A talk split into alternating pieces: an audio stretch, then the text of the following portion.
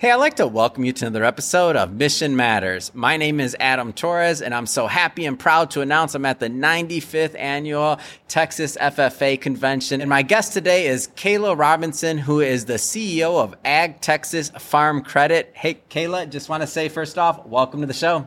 Yes, thanks for having me. All right, Kayla. So, a lot going on here today. Lots of blue jackets. I'll tell you, this is my second time covering the convention, and I mean, I'm always excited. The the, the energy, the kids, the the members, it's just infectious. Um, why do you come here?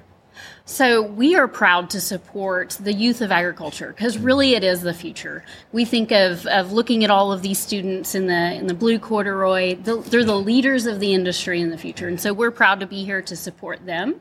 Um, I'll also say that I used to wear that blue corduroy jacket oh. when I was in high school, and so it's something that is really important to me and instilled a lot of values in me.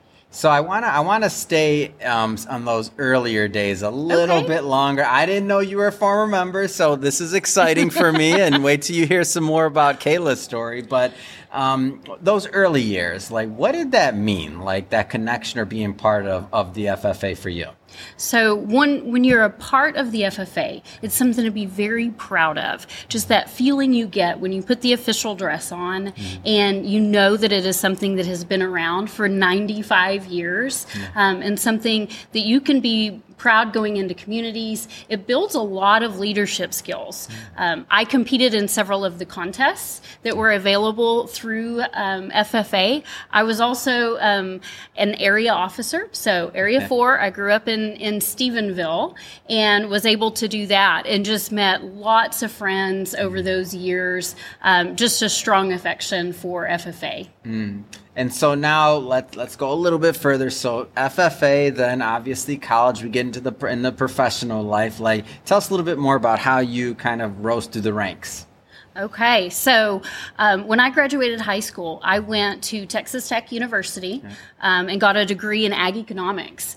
Um, throughout that time, I already knew where I wanted to work. Mm. so I knew about Ag Texas from growing up. My parents were borrowers, and so I already knew. Um, I was one of those weird people. Wait, you knew that early? I knew. Actually, I knew in junior high. I'm not lying. I knew in awesome. junior high uh, what I wanted to do. So I was one of those kind of nerds that, that did that. But um, so whenever I was in college at Texas Tech, I went to Ag Texas and I asked them for an internship. Wow. Um, they didn't even have one available at the time, um, but I was persistent enough where yeah. they allowed me um, to intern at the company um, and just kind of start, you know, getting to know everybody, get embedded in the culture, and learn everything there is about ag lending. Wow, that's so that's so interesting to me. First, that you knew that young what you wanted to do, and then you you you got your internship. You were persistent, and then so so what happened next? So when I graduated um, with my bachelor's degree, I went to work for Ag Texas. I worked um, in our credit department for 12 years, hmm. um, and that's where I really learned why we do what we do, because um, it really is about that that borrower. Um, we're cooperative, and so um, we're owned by our customers. And what that means to them is that they have a say in the way that our company runs. Mm-hmm. Um, but it also means that all we do is agriculture. Mm. So we're not doing the loans that some of the commercial banks do, yeah. uh, which basically means that in the good times and the bad, Ag Texas is there for our customers. Yeah. And that's really what I learned um, during that phase of my career is this is their livelihood. And it's mm-hmm. it, what they do really does feed and clothe the world. Um, and it it's something just huge to be a part of and exciting to be a part of. Um, so after I had been in credit, I had the opportunity. I actually worked in human resources. Um, so I kind of had an odd career path to get to where I am. Um, and then I was chief operating officer uh, before having the opportunity to be the, the CEO. Wow, I already know the title of this one. From from intern to CEO, like the chronicles, like the, it's it's amazing. I want. Can you talk a little bit more because I don't know much about it. So the um the agricultural side of lending, you mentioned that Absolutely. you specialize in that. Like, what's unique about that? So, literally, all we do is ag loans. So, if it doesn't have anything to do with agriculture, we're not doing it. Mm. What that means is, is in a year where you know in West Texas it doesn't rain, and so yeah. there may not be a crop, or you know cattle prices tank, or you know the mm. the milk prices tank, something like that. We understand understand mm-hmm. those ups and downs of agriculture. And we're going to be there for those producers um, because it is important that they have reliable credit and insurance services in order to continue. The, the amount of risk that these farmers and ranchers take every single year, they put everything on the line to, to really help enforce our nation's security with our, with our food and fiber. Mm-hmm. So, what is one of your favorite parts now that you're on the other side and you're in corporate America? What's one of your favorite parts of attending the the, the convention?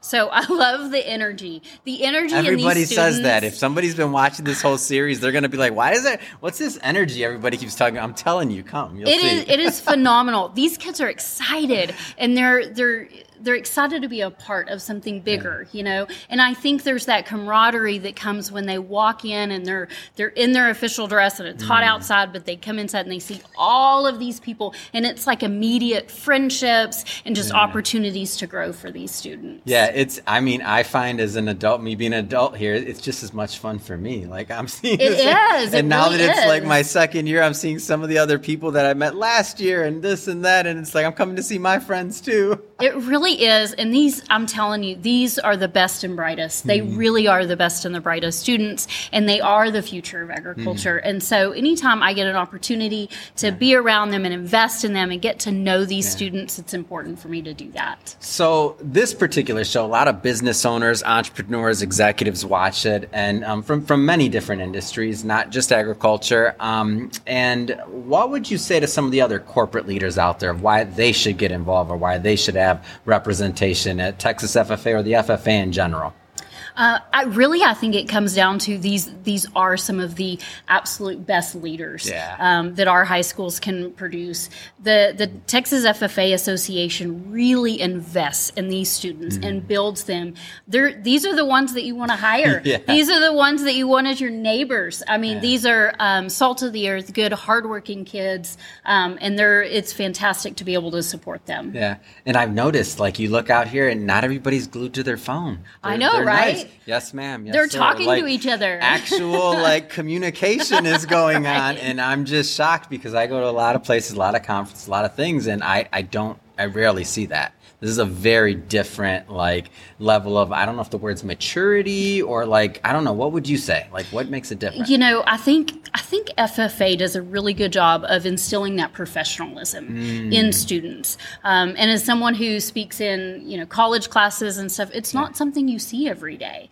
Um, none of these students would choose to wear the official dress, you know, as their normal day to day outfits, right? Yeah. Um, but there's something happens when they put that on and they know the importance and they know the history, um, and I think they're proud to wear it. Mm. I'll tell you, it's been. I look forward to every year coming to this. I can't wait to the next one. I'm gonna I'm gonna keep on coming to it, and I hope to see you again the next yes. time.